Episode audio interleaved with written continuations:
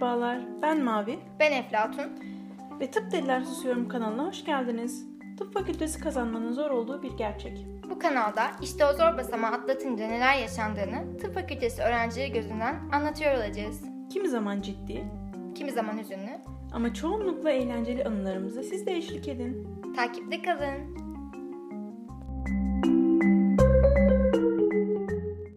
Merhaba. Aynı yıldız kaydında farklı dilek tutan insanlar. Hocam gerçekten çok romantik bir giriş oldu. Bu girişi yapmadan önce bayağı bir düşündük ama sonunda oldu bence. Herhalde Evet. bulunduğumuz ortamın da bu romantikliğe bir etkisi oldu. Evet, romantiklikten dolayı kendimi şuradaki damdan atmak isteyesim geldi bir ara ama onun dışında gayet güzeldi. Biliyorsun atlarsan seni tutmam. Bu senin tercihindir deyip saygı gösteririm. Hocam zaten bir katlı burası.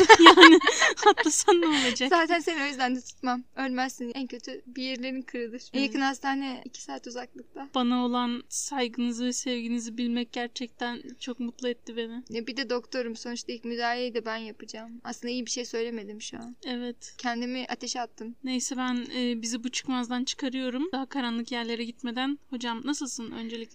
Bulunduğumuz ortamı bir anlat bakalım. Evet şu an benim köyüme geldik.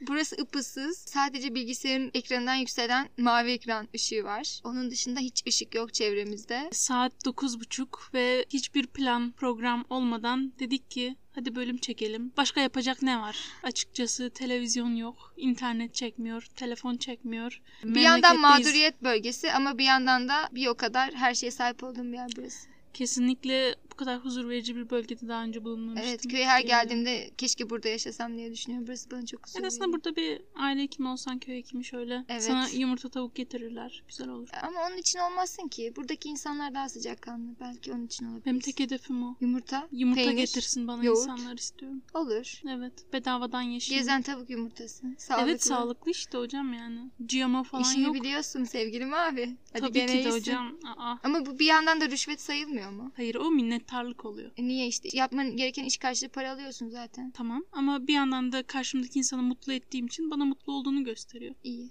Seni ikna edemedim hocam ama bayağı bir durakladın. Ben e, bizim çalıştığımız Cerrahpaşa'da genelde hocalarımıza böyle her gün poşet poşet tatlılar gelir, pekmezler Ay, gelir, evet. şeyler Ama bazı gelir. servislerin ayrıcalığı var. Kadın doğumda mesela daha çok baklava yedim ben. Yani genel cerrahide o kadar yiyememiştim. mesela bir tane çocuk romatolojisi hocamız vardır. Her gün gelir. Sarmalar, dolmalar gün gibi. Ay bir de şeyler vardı konseyler. Salı perşembe. İşte simitler sabah kaşarlar, çaylar. Sabah kahvaltısına oraya gidiyorduk. Yanlış anlaşılmasın biz o konseylerde ve hastalarla ilgilenmemizde tamamen tıp için varız. Doğru Yani doğru şu an. simitlerin falan hiçbir etkisi yok orada değil mi Onlar hocam? sadece beynimi açmaya ve konuyu anlamama yardımcı olan şeylerdi. Konseylerin olayı zaten o hastaya birçok farklı branştan değerlendirip özellikle komplike hastalarda yapılıyor zaten konseyler. En Evet. tıbbi ve en güncel yaklaşımı sunmak hastaya. Bu şekilde tabii ki öğrenciler için de çok öğretici oluyor. Kendimizi de haklı çıkardık. Güzel bir şekilde toparladık bu konuyu. Ama bir de şey unutamıyorum. Bir hasta yakını Raffaello çikolata almıştı. Ben Of. genel cerrahideyken o kadar mutlu olmuştum ki o gün. Yani o gün Of. mutlu olduğum tek şey oydu. Çok yoğun bir gündü ve böyle günümü aydınlatmıştı. Vay be. Bana e, olan şey romatolojideyken çok böyle meşhur bir tane pastaneden sabah sandviçi gelmişti. Hep görürüm böyle camların arkasından ama param Ama yetmez diye yetmez almam. ya da israf olur diye düşünürsün. Buna bu Evet. kadar para verilir mi diye. Evde kendim yaparım deyip sonra da yapmadığım şeyler. Ama onun içinde zaten normalde satın alacağın peynir tipleri de oluyor. Gerçekten değiyor o paraya galiba. Evet öğrenci yıllarındaki sefilliğimizden de bahsettikten Biz galiba sonra. acıktık niye böyle bir giriş yaptık bilmiyorum. Bugün e, üniversitede yaşadığımız ilkleri konuşacaktık. Evet hazır sefillik demişken üniversitenin birinci yılı ve birinci yılda yaşadığımız ilkler. Birinci yıl ilk adım oluyor ya. Onun açtığı kapıdan girdik. Geriye ne çıktıysa Allah kerim. İlk ne zaman kadavra gördün? İlk herhalde ilk, birinci sınıfta. birinci sınıfın ilk kurulunda bize anatomi dersi koymuşlardı. Tıp fakültelerinde ikinci sınıfta başlıyor anatomi dersi. Biz de böyle tıptan çok uzak olmasın öğrenciler daha ilk yıldan iç içe olsunlar. Hem zaten detaylı ve uzun bir konu olduğu için öğrenmeye başlasınlar diye anatomi giriş dersi koymuşlardı. O ders içinde kadavra görmeli bir pratik dersimiz vardı. Hepimiz çok heyecanlıydık. Hiç kimse hayatında daha önce böyle bir anı tanıklık etmemişti. Böyle ellerimiz kollarımız titreye titreye o salona girdik. Zaten girer girmez buram buram bir formaldehit kokusu böyle içine nüfus ediyor. Formaldehit. Ben ne dedim? Formaldehit. Sonra sonrasında sen devam et. Sen neler hissettin? Açıkçası ben birinci sınıftan önce kadavra gördüm da enteresan bir anımdır wow. benim. Etik mi bu peki? Hiçbir şekilde etik değildi bence. İfşa edeceğim buradan ama yani tıp fakültesi gezmeye gittiğimizde lise 11'dim galiba ya da 12. O zaman tıp fakültesi gezerken bir şekilde anlaştılar oradaki öğrencilerle, hocalarla. Bizim sınıfı dediler burada kadavra labı var isterseniz gelin gidelim. Evet. Sonra e, 20-30 tane 11. sınıf öğrencisini kadavra labının içeri soktular. Ben kapıdan içeri bir adım attım. Formaldehit kokusu bana bir nükleer atom bombası gibi yüzüme vurdu böyle mushroom cloud olarak ve koşa koşa dışarı çıkıp ağladım. Kokudan ağlayan da ilk defa duyuyorum. Kadavrayı görüp mü? Sadece kokudan mı? Kokudan kaçtım ben direkt. Sen nasıl eğlenmedin? Peki bu se- tercih döneminde bunu böyle yaşayıp? Benim eğleneceğim bir sürü nokta vardı hocam. Ben kapıdan çıktım ağlayarak diyorum ki ben tıp yazmayacağım ben hukuk okuyacağım.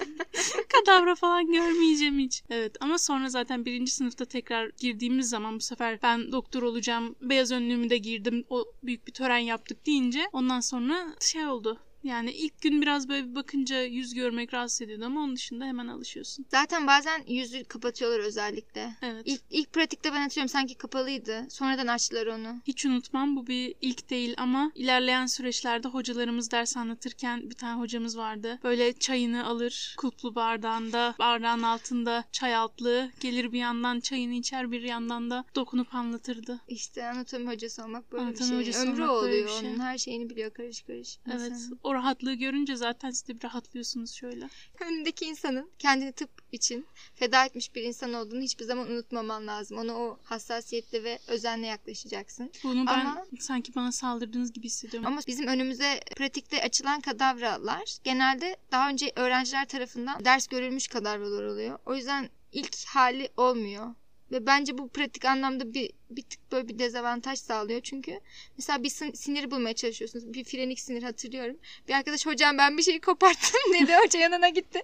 Kalbin yanındaki frenik siniri kopartmış mesela. Hani ne olduğunu anlamaya çalışırken. Şimdi Ay. arkadaşı da suçlayamıyorum. Çünkü normal ço- o kadar çok o frenik sinire dokunulmuş ki çok hassaslaşmış ve inceleşmiş sinir artık. Kopmasam meselesiydi o da arkadaşa denk geldi. Ve onu bir süre sonra öğrenme materyali olarak gördüğün için işin manevi veya ruhani diyelim kısmı bir adım arkaya gidiyor ve doktor olarak biz de bunu kazanmak zorundayız zaten ilerleyen süreçte. Kendimizi bir yerde detached etmek zorundayız. Evet onu o şekilde böyle bir eskiden yaşamış bir insan anıları hikayesi olan bir insan olarak düşününce o alacağın eğitim verimini alamıyorsun. Öyle düşünmemek lazım. Ben ilk girdiğim seanslarda bu yüzden çok zorluk çekiyordum ama sonradan gittikçe derslere devam ettikçe bu konuya alışmaya başladım. Sizin de başınıza gelirse bu gayet normal bir şey ama üstünden gelirsiniz. Sizin bilmek istediğiniz bir ilk var mı? İlk önlük giyme. Şimdi önlük giyme töreni aklıma o geldi. O günü Evet. bize biraz anlatsana anlam ve önemini. Biliyor musun ben o gün bana giydirilen önlüğü hala kullanıyorum. Gerçekten mi? Evet. O, o önlük X, X large falandı ve ben yani bana hademe önlüğü gibi oluyordu. Çok büyüktü. Hiç giyemedim.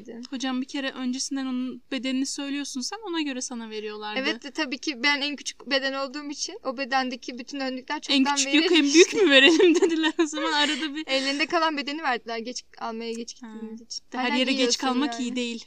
Hala giyiyorsun demek. O zaman senin Evet. için anlam ve önemi hala devam ediyor. Açıkçası bana kimin giydirdiğini hatırlamıyorum. O günle ilgili de çok bir şey de hatırlamıyorum. Sadece annem gelmişti törene. Tören çıkışında resim çekilmiştik. Sence manalı mı? Bir kere bize biraz o günün nasıl olduğunu anlat. Çok Biz bilmiyoruz. onun gerçekten o kadar duygusal olacağını düşünmemiştim ama çok verdiği böyle bir gurur duygusu vardı işin içinde. Yani bilmiyorum size öyle oldu mu ama Önlüğü ben giydiğin an mı o gurur duygusu hissettin? yani o törende o önlüğünü giyiyorsun ve hiçbir tıp dersi almamışsın. Okula bir kere adım atmamışsın o törende ama bir yandan şey diyorsun ben bu yola girdim. Tamam artık doktorum. Yani doktor olacağım. Başlamak bitirmenin yarısıdır. Hadi bakalım. E Şimdi Yani. olay şu. O kadar tıp fakültesine başlayan bütün öğrenciler toplanıyor bir sahnede. Biz de auditoriumdaydı. Profesörler tarafından önlük giydiriliyor. Bazı fakültelerde bu aynı anda yapılıyormuş. Bizde sırayla yapılıyordu. Herkes 15'er kişilik gruplar halinde sahneye çıkıyordu. Ve tek tek giydiriyordunuz. Şimdi öncelikle birinin size önlük giydirmesi çok tuhaf bir şey. Ben bu hissi Neden hatırlıyorum. ben çok severim onu. Biri bana ceketimi giydirsin kolumu böyle sokayım rahat rahat. Ne kadar elit bir insansınız sevgilim abi. ben bundan zevk almam. O ne demek? Ben kendi önlüğümü kendim giyerim. E daha kolay oluyor hocam. Koskoca profesör karşında önünü açmış tutuyor ve sen ona kollarını sokuyorsun. İşte ne kadar güzel bir şey değil mi? Koskoca adam okumuş 20 yıl profesör olmuş gelip de kıçı kırık bir tane 18 yaşındaki öğrenciye önlük giydiriyor. Bilmiyorum. Bence genel olarak çok saçma mantıklı değil. O an bir böyle kendini dünyanın hakimi gibi hissediyorsun. Önlük sanki şey Süpermen kostümü ama. Yani bence şaka bir yana o gün doktor olacağımızı gelecekte bu önlüğü hani hayatımızın bir parçası olacağını benim hissettiğim ilk anlardan biriydi. Güzel olmuş o zaman bu etkinliğin yapılması. Evet bana inanmayıcı bir bakış attınız ama gerçekten. Ya ironik değildi. O zaman romantik ve duygusal olarak anlıyorum bunu. Demek o önlüğü hala giyiyorsun. Hı. Hocam yani siz şimdi hakaret etmek istemem burada yani affola sözüm meclisten dışarı demek istiyorum ama sizin boyunuz hiçbir şeyde faktörde böyle etkisi yoksa benim diyebileceğim bir şey yok. Ay gene gömdün beni ya. Evet. Hadi devam edelim.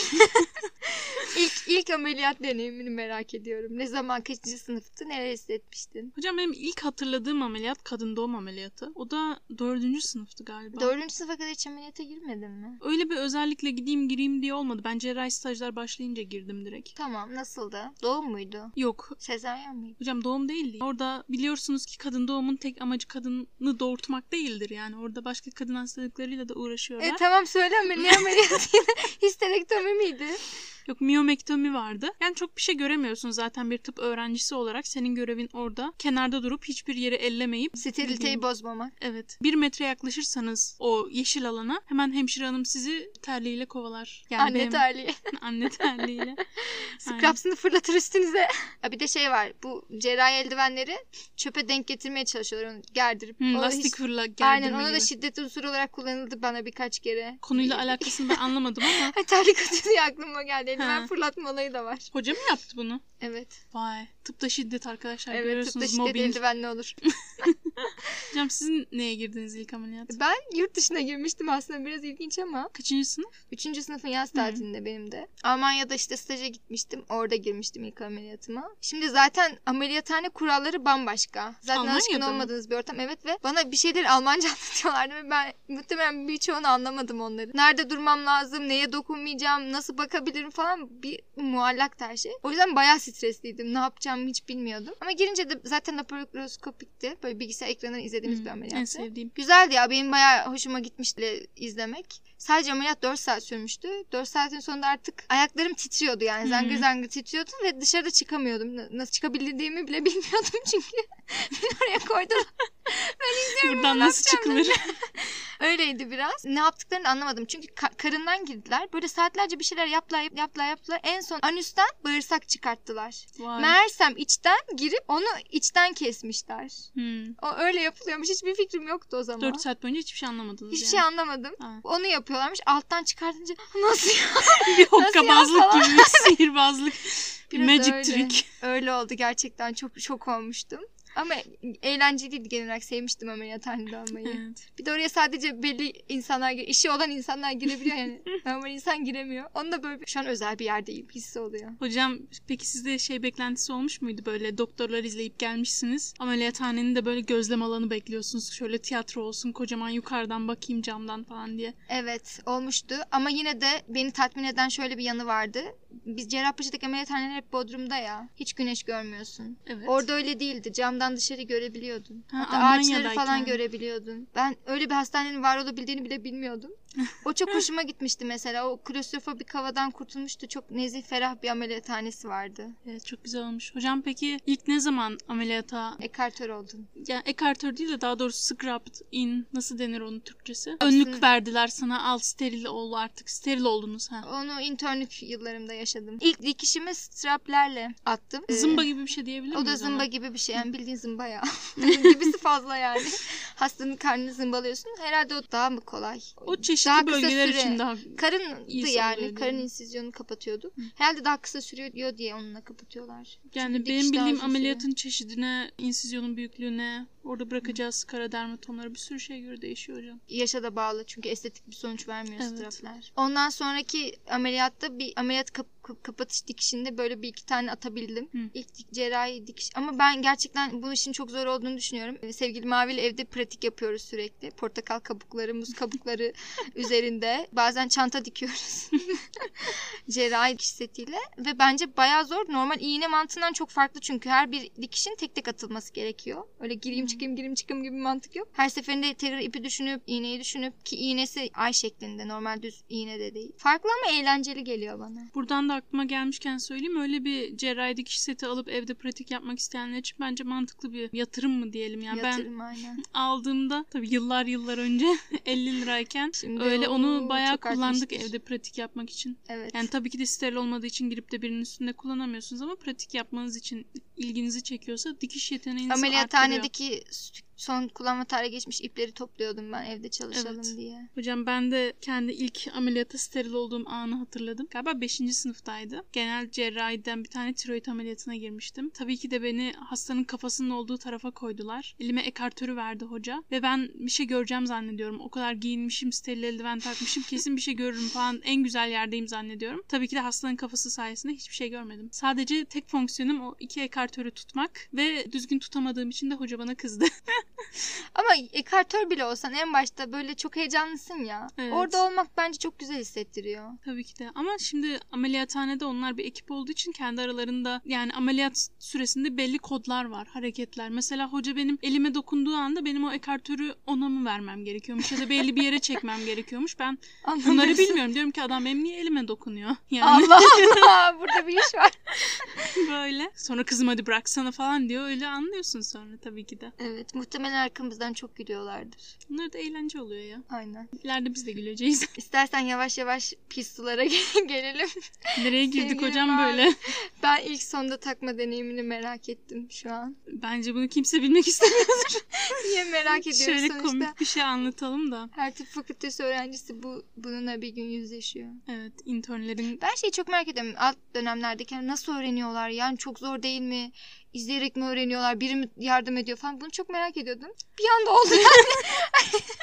internken al bunu tak dediler ve gittim taktım yani. Aynen böyle oldu. Şöyle, ben şey hatırlıyorum ameliyatlara girdiğimiz anda orada yani sonda takılması gerektiği için böyle 4-5. sınıftayken hemen böyle bekliyorduk. Hani bize verirler mi acaba? Hani Bir tak takabilir miyim? Ne olur ne olur bana taktır. Sanki çok mübarek bir olaymış gibi. Ama öğrenmen lazım. Tabii İs- ki de. İstemeyince de vermiyorlar bazen. Böyle bir istekli olmak gerekiyor. Benim e, aklıma gelen komik hemen sonda derken sondanın ne olduğunu anlatmaya çalışıyorum evdekilere. Erkek kardeşim ve babama. Tabii ki de e, diyorum ki bir tane boru var. Bu boruyu alıp sokuyorsun diyorum. Tabii ki de bilmiyorum erkek olduklarından mı ama şöyle bir şok geçirdiler. Nasıl dediler? Üç gün boyunca rahat bir şekilde bana gerçekten yapmıyorsun değil mi? Bu bir şaka diye sordular. Böyle. Ama bunu hiç düşünmemişler mi? Bilmiyorum. Sonra ben kardeşimi bayağı bir korkuttum. Onun da küçük bir ameliyat olması gerekiyordu. Dedim sana sonda takacaklar. Duracak o falan diye böyle. Tabii kötü ve gaddar bir şeydi ama. Öyle. Ömrüm boyunca duracak mı dedin? Yok hayır bir o ameliyatta takacaklar dedim duracak o bir gün. Yani şöyle kısa yani 45 dakikalık bir operasyon için sonda takmıyorlar. Ee, ilk sonda takışımda açıkçası hatırlamıyorum düşündüğümde. Acili Ama düşün. Genel cerrahi düşün. doğru acilde taktık ya. Evet acil internünde takmıştım. Erkek hastaydı ve erkek olduğu için çok daha kolaydı bu işler. Ama hasta böbrek hastasıydı ve bir böbreği yoktu ve bayağı çile çıkartan, taş söktüren bir hastaydı. Öyle. Orada da bir tane yabancı intern arkadaşımız vardı. Onu görünce zaten adamın biraz ırkçılığı tutuştu diyelim. İstemedi onun yapmasını. Ben de sinirlendim açıkçası böyle bir şey yapmasına ve dedim yani bir tecrübem yok ama gelin ben takacağım dedim ve gittim taktım hemen. Böyle sonra da adam pıs olup oturdu. Keşke sen de yabancı taklidi yapsaydın. Ben de yabancıyım ama bakın şimdi No nasıl Turkish. güzel takacağım diye. No Turkish. Evet böyle takılsaydın yani Evet. adam da dersini almış olurdu. Evet. Demek yani orada sen görevlisin sonuçta bu senin işin. O da yapabilir sen de yapabilirsin. Yani böyle şeylerle yetkin- çok karşılaşacağız. Yani Yeterli özellikle tıp alanında bayanlar olarak. Benim en sinirimi bozan şey sürekli hemşire denmesi. Bu acilde daha da çok oluyordu. Hastalarla daha çok irtibata geçtiğimiz için. Evet. Yani yanımda hemşire bey duruyor. Bana hemşire hanım gelip şunu çıkartır mısınız? Acilde en mutlu olduğum an Kanedi. neydi biliyor musun? İki tane intern, bir tane erkek intern arkadaşımız ve bir tane ben olarak hasta geldi. Ben varlığım mevcudiyetimle oradaydım. Mevcudiyetimle Sayın Doktor Mavi olarak. Hasta geldi bana e, doktor hanım dedi. Ve hemşire bey dedi. Doktor bey demedi. Bana doktor Hasta dedi ve ona hasta. hemşire dedi. Gerçekten dedim ki gel seni başımın üstünde taşıyayım. Altın şahtlarda yürüteyim. Neyse o kadar da değil ama. Hocam siz Ne anlatın. kadar hemen mutlu oluyoruz ya. Evet çok travmatik anılarımız var bizim. Benim, benim ilk sonda deneyimim şöyle oldu. Kendi deneyimledi galiba arkadaşımız öyle dedi ama. ne? Hocam siz ne yaptınız ilk olarak? Şimdi şöyle. E, sondayı takmayı başladım. Sokuyorum. Bu arada bayan hastaydı ve yaklaşık 80 yaşındaydı. Hmm. Sokuyorum, sokuyorum, sokuyorum. Soktukça geri geliyor. Normalde geri gelmemesi. sokuyorum, sokuyorum, sokuyorum. 180 derece dönüyor. U yapıyor, geri geliyor. Sokuyorum, geri geliyor. Sokuyorum, geri geliyor. Allah Allah bu işte bir tuhaflık var dedim. Çıkarttım hemen. Sonra tabii ki asistan abi çağırdık. O sağ olsun müdahale etti duruma. Gerçekten sokmamız gereken yere sok. bu ilkiydi ve çok başarısız. O yüzden başarılı olduğum durumu anlatacağım. Ben burada hazır konusu açılmışken şundan bahsetmek istiyorum. Biz bu konularda gülüyoruz ve biraz ne diyeyim insensitif olduğumuz düşünülebilir ama açıkçası bu eğer tıp alanındaysanız hepinizin başınıza gelecek. Hepinizin Allah korusun gelmesin belki yüzde birlik şanslı bir kısımdasınızdır ama bu tarz olaylar hepimizin başına gelecek. Böyle şeyler yapmak zorunda kalacağız. Bazen trajikomik bazen absürt olacak yaşadıklarımız ama işin bir yanından da yani mutlu olacağımız yeri bulmak önemli olan ve kesinlikle biz oradaki hastayla dalga geçmiyoruz. Kendi- Hastayla ilgisi yok ki. Bu tamamen Evet. bizim beceriksizliğimiz zaten. Evet. Yani bir üniversite hastanesine geldiğinizde görebileceğiniz ilk Biz internden biraz daha olayların mutfağını anlatıyoruz yani. Bir doktor yetişirken nasıl yetişiyor? Kolay Evet. değil. Bunu görün, bilin, Evet. duyun. Hissedin, istiyoruz. hocam nasıl ilk başarılı deneyiminiz? Yine yaşlı bir teyzeydi. Yaşlı teyzelerin sizden çektiği nedir hocam? Ya bence o şundan. Acile gelenler yaşlı insanlar oluyor Evet. genelde. Ee, şimdi bu yaşlı teyzenin kızı vardı yanında. Teyze diyor ki benim tuvaletim var. Tuvaletim var diye bağırıyor. Diyorum ki teyzeciğim bak ben şimdi bunu takacağım sen çok rahatlayacaksın. Teyze ikna edemedim. Teyze sürekli bağırıyordu. Ondan sonra neyse dedim bir an önce takmam lazım. Sıkıntılı çünkü teyze Ben bunun gideceği yeri hissediyorum şu an hocam. Teyzenin kalçası kırık yani sedyeden kalkıp tuvalete gitme ihtimali yok öyle bir teyze. Hmm. Sonra ben takmaya başladım. Sonra teyze de o sırada yavaş yavaş yavaş yavaş itmeye başladı. Teyze diyorum sık biraz daha dişini. ben sokuyorum o itiyor. Ben sokuyorum o itiyor. Sonra elimde bir ıslaklık hissettim. O sıcaklığı hissettim. Dedim Eflatun ya şimdi ya hep ya hiç. Ya şimdi ya da asla. Nereden geldiğini biliyorsun artık deyip.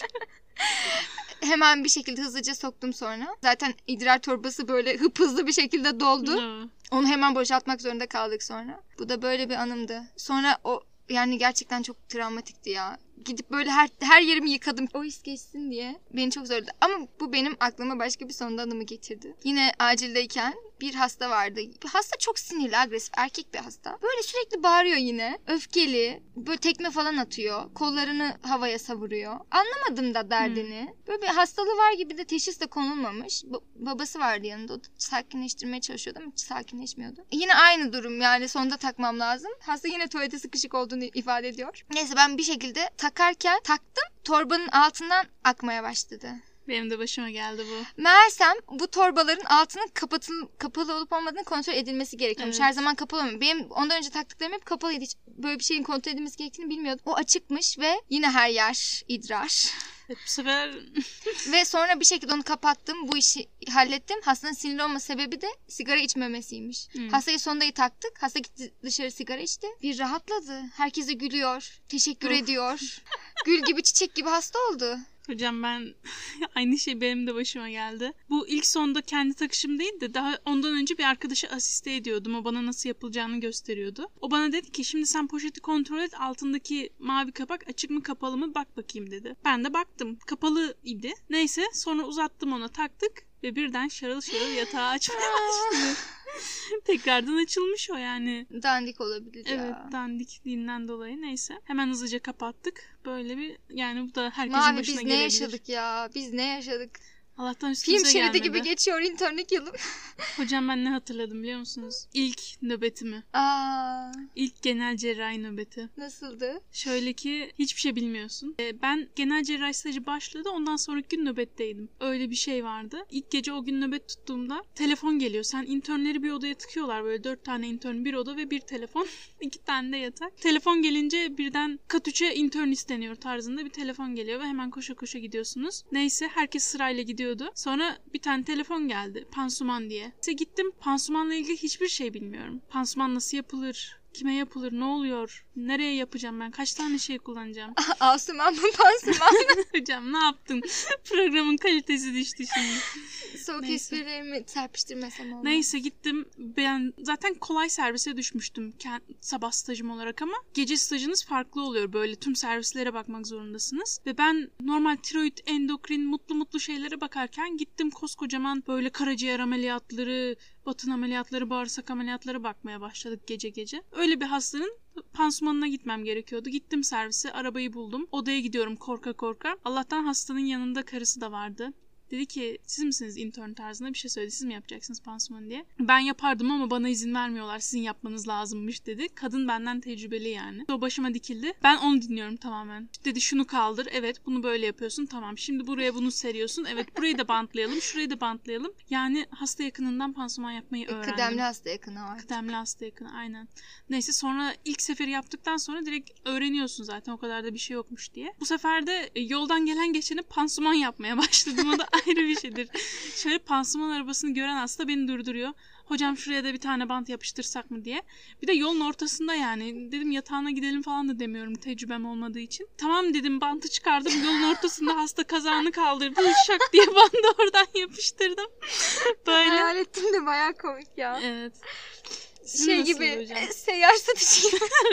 Pansuman isteyen var. Pansumancı geldi diye. Pansuman makinesi ayağınıza geldi. Hayır ne olur. Dikiş kenarı. İnsizyon kenarı. Ne olabilir başka? Yara kenarı. İtinayla güzelce kapatılır. 5 dakikada yapılır. Hemen yapıştırılır. Hemen yapıştırılır. Sizin nasıl ilk nöbetiniz? Ben de ilk nöbetimi genel cerrahide tutmuştum. Gece sabaha kadar ameliyata girmiştik. Ben hiç öyle tahmin etmemiştim. Evet bir kurşunlanma geldi. Genç bir erkekti. Ne olur beni kurtarın, ne olur ölmek istemiyorum diyerek girmişti ameliyathaneye. Hocam ilk nöbet için bayağı çok şey, çok etkilenmiştim derin gerçekten. olmuş. Böyle kurtarıcı melekler gibiydik. Bir hastadan bir hastaya koşuyorduk. Bir de intern olduğumuz için genel olarak işte getirilmesi gereken kan varsa biz getiriyoruz. Order girilmesi gerekiyorsa biz giriyoruz. Bir şekilde tahlil sonuçlarını biz sunuyoruz asistanlara. Öyle olunca sürekli koşuşturuyorum. Sürekli aktifim. Bambaşka bir deneyimdi gerçekten. Ondan sonra o ge- Ay, yine aynı gece bir tane ileus geldi. Ee, bir tane de inguinal herni geldi. Üçünü arka arkaya ameliyat ettik. Birinin bitti birine devam ettik. Hocam böyle Müthiş bir şeyler. geceydi. Benim bununla yarışabileceğim tek anımdır. Şöyle ki yine telefon çaldı. Pansumana yardım diye. Bu sefer gittim. Islak pansumanmış. Hmm. Hiçbir faydam yoktu orada. Sadece asistan pansuman yaparken pansuman paketi açtım. Ekartörlüğün böylesi. Yeni nesil ekartörsün Yeni nesil ekartörlük. Asist etmişsin ya. Hocam hazır genel cerrahi demişken benim aklıma ilk azar anım geldi. Sizin var mıdır öyle bir anınız? Var. Ameliyathanedeydik. Şimdi genel cerrahide hocalar çok kelli felli oluyor. Genel olarak hocalar çok kelli felli oluyor ama genel cerrahide cerrahi. sanki daha da bir öyleler. Ben de niyeyse bir şey yutmuşum. Ne denir çok cesaretli olan insanlara? Kudret hapı. o değil o değil. Kaşındınız. Seviye düştü. Genel cerrahin hocaları böyle biraz ağırbaşlı insanlar oluyorlar genelde. Cool, bir Değil havalı Cerrah böyle. egosu var Cerrah zaten. egosu böyle bir uzaktan baktığında çok yukarıda görüyorsun. Öyle oluyorlar. Yani normalde biraz kendine çeki düzen verirsin onların karşısındayken. Sanki değil mi? Bir adım geriye çekilirsin böyle bir. Yakalamasın İşte beni de bir şey sormasın Ben diye. kan içip kızılcık şerbeti kustuğum için ameliyathanedeyiz. Hoca cebime Bence o deyim tam tersiydi ama neyse. neyse. Hoca cebime telefonunu koydu. Şimdi in- şöyle bir şey var. Ameliyathanede hocalar ameliyat sırasında telefonu açamayacakları için ve acil bir hasta geldiğinde uzman Danışmaları gerekiyor. uzman ya da hoca arandığı için telefonu o sırada siteli olmayacak birine verip arandıklarında da o kişi aracılığıyla konuşuyorlar arayan kişiyle. O kişi görevi, o telefonu tutma görevi o gün bendeydi o ameliyatta. Hoca telefonu cebime koydu. Yani demek bu şu demek. Bu ameliyatta sen Ulvi bir sorumlusun. görev. Bu ulvi görev için seni seçtim. Pikachu. ben de kim olduğunu bileyim diye pardon sizin isminiz neydi dedim.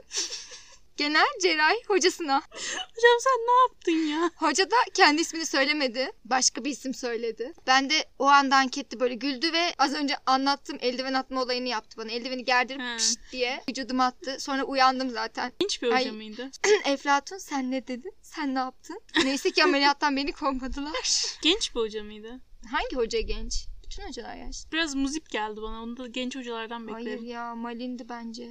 Bütün ameliyathane ekibi zaten onu dedim ve dönüp bana baktılar. Sen ne dedin?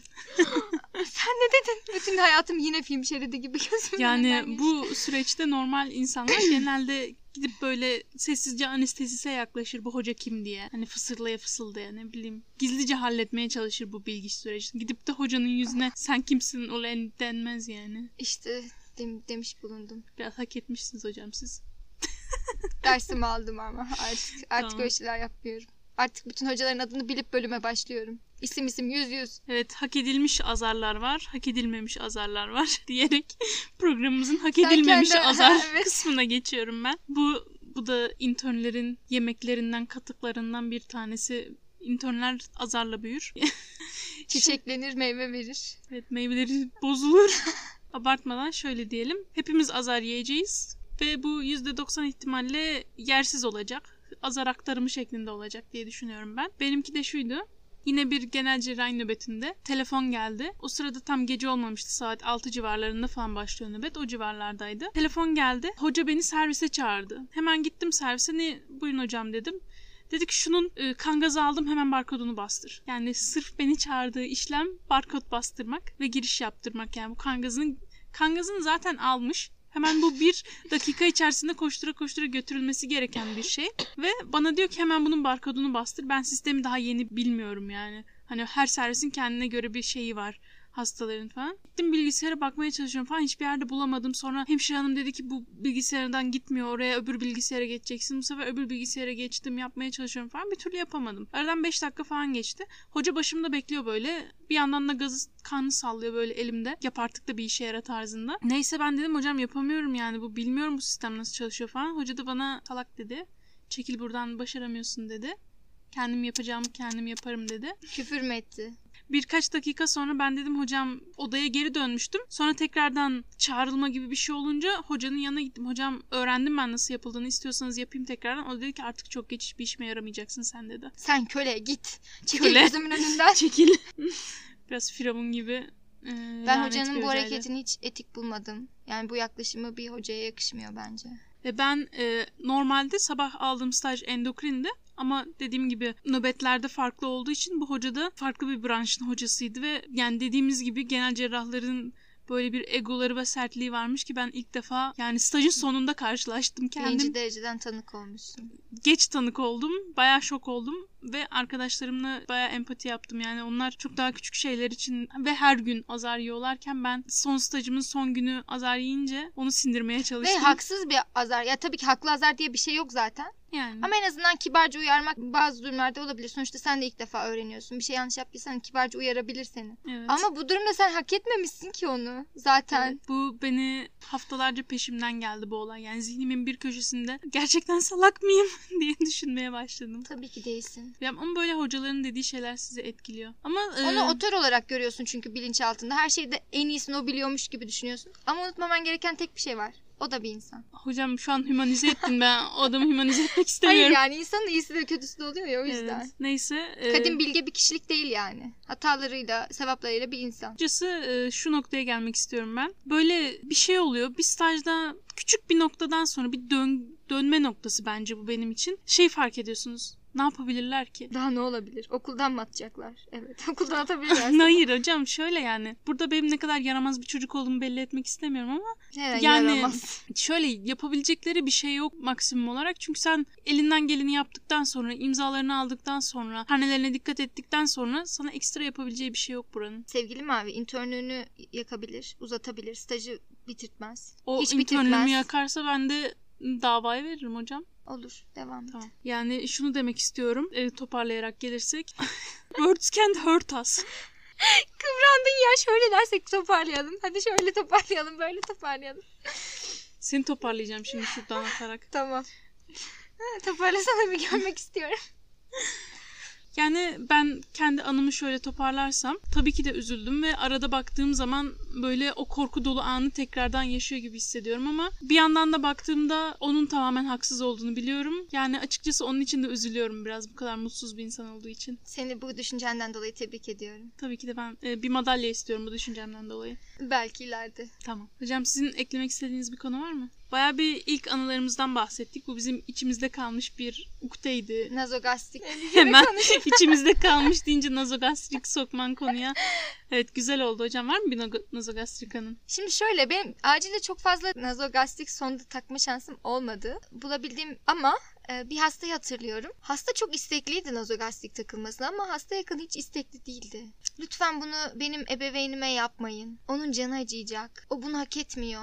Şimdi yapmak NG'ye istekli mısınız? hasta ne demek? Ben böyle bir hastayı hayatımda hiç görmedim. Hasta kan kusuyordu. Biz de sorunun işte üst giz kanaması mı olduğunu anlamaya çalışıyorduk. Bu yüzden NG takılması gerekiyordu. Tıbbi indikasyonu vardı. Hasta o yüzden gönüllüydü. Bunun kendisinin tıbbi teşhisine yardımcı olacağını düşünüyordu. Ama hasta yakında bu işlem daha önce yapıldığı için ve anladığım kadarıyla kendi gözünde fayda görmedikleri için yaptırılmamasını istiyordu. Hocam şöyle diyeyim. Benzer bir hastaya ben de baktım ve hasta kesinlikle istemedi nazogastrik takılmasını. E o zaman yapılmaması gerek sonuçta. O zaman yapılmıyor zaten ama şimdi konsenti yok. burada nazogastrik isteyen hasta kısmında ben hala anlamış değilim. Neyse hocam. Hasta gayet doktorlarına güveniyordu. Bizim onun en doğru bizim onun için en doğru tıbbi müdahalede bulunacağımıza emindi. Ki öyleydi de zaten. Yaptığımız müdahalenin indikasyonu vardı. Tamam. Ama sonuç olarak hasta yakını isteksizdim. Ve benim de daha tecrübesiz olduğum bir e, uygulama olduğu için ve tecrübesiz olduğum da o kadar çok belli ettiğim için hasta yakın iyice gerildi, stres oldu, yapmayın yapmayın demeye başladı.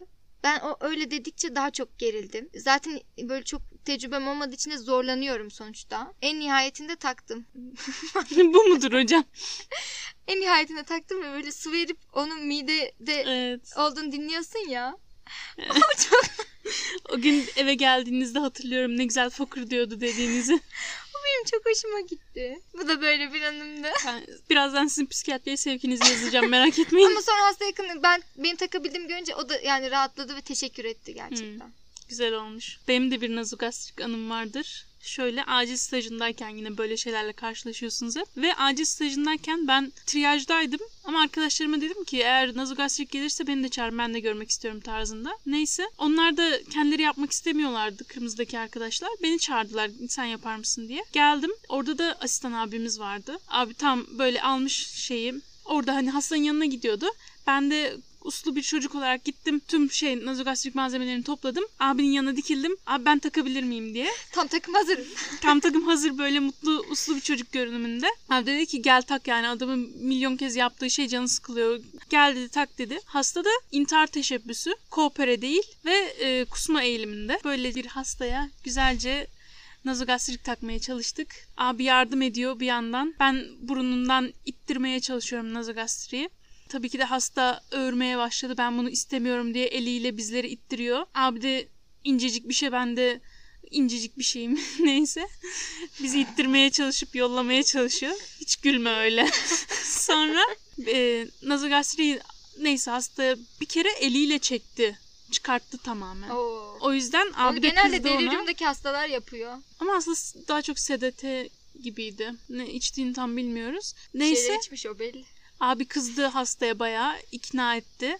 Tekrardan takmaya başladık. Bu sefer de boğazından geçmeye başlayınca hasta doğal olarak bir refleksle e, ne yediyse artık yememiş oldu Oo. diyelim. Oo.